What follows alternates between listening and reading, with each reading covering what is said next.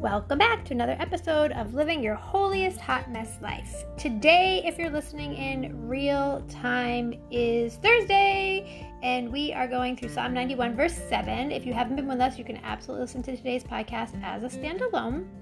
Psalm 91, verse 7 A thousand may fall at your right side and 10,000 at your right hand, but danger will not come near you. Woo, hallelujah. Monday, we talked about the thousand that's going to fall.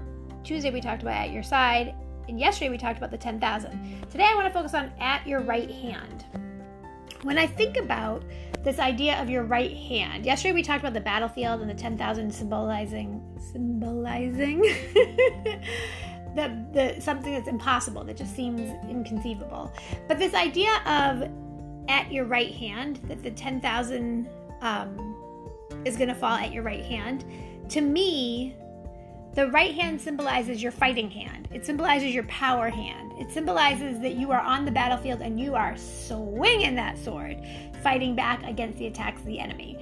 And while God is absolutely able to do things supernaturally in our lives without our help at all, there is something to be said for our own effort and following the leading of God that we are actively participating in our lives. So, for example, if you need a job and you're just sitting at home doing nothing and you're not looking for a job, you're not looking for any positions that are posted, then the odds are not in your favor that you're going to get a job. It doesn't mean God doesn't want to bless you with a job, it means that you too have to do your part. Now, it's absolutely possible that God's going to touch someone's heart and they're going to find you, track you down somehow supernaturally, and offer you a job. But it doesn't usually work out like that.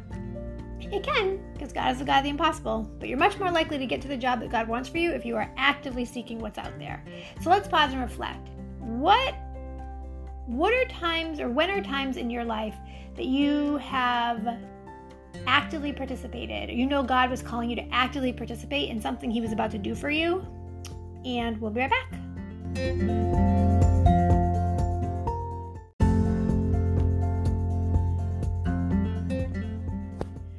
Think I've used this example before, but it's a good example. It's one that came to my mind. There are times where God will supernaturally heal us, right? But there are also times where He wants us to participate in our healing. And so one time I was really, really sick and I was lying in bed. This is so many years ago, um, and I couldn't breathe. I was like, my throat was killing me. My my head felt like an elephant was sitting on it. And I remember clearly I was praying. I was like, Lord, please, please heal me, please, please, please. And clear as day, I felt God say, call the doctor. And I was cracking up. I'm like, why can't you just fix it, Jesus? But for whatever reason, God wanted me to go to the doctor. So I called the doctor and I explained what was happening. And the doctor said, it sounds like a sinus infection. And he prescribed me penicillin. And he told me I had to come the next day so he could double check it. So I started taking the penicillin. I went and he checked it. Yes, it was a sinus infection and I had to come back the next week after I took all the penicillin. Well, what ended up happening with that was I ended up having an allergic reaction to the penicillin about three days before the end of the cycle. And so I really do believe that while God could have absolutely supernaturally healed me from the sinus infection, He wanted me to have a controlled way of putting it on my medical records that I could develop an allergy to penicillin, which is important to have on my medical records for the rest of my life because God only knows what's coming as I get older. But I think about how there are times in our holiest hot mess lives that God supernaturally changes the situation, and then there are times where He is waiting on us to do something.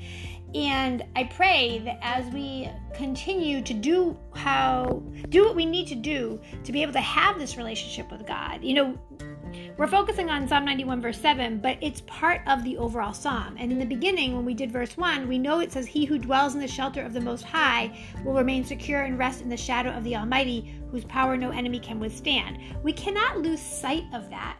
That God is more able to move in our lives because we're more open to seeing and hearing from Him when we are abiding with Him. If you don't ever talk to God, if you don't ever read His Word, if you don't ever pray, you're much less likely to recognize the things that he's trying to do for you because you're not close to him, you're not paying attention to him.